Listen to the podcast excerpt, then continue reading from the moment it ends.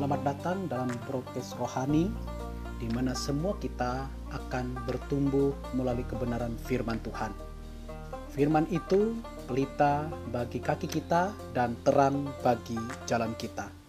Kehidupan kita di tengah dunia yang gelap ini hanya bisa berjalan dengan baik kalau kita hidup dalam firman-Nya. Bagaimanakah seorang muda dapat mempertahankan kelakuannya bersih dengan menjaganya sesuai dengan firman Tuhan? Mari dengarkan renungan firman Tuhan dari setiap renungan yang disajikan melalui program ini. Kiranya kita bertumbuh dalam iman dan semakin kuat di dalam iman. Tuhan Yesus memberkati.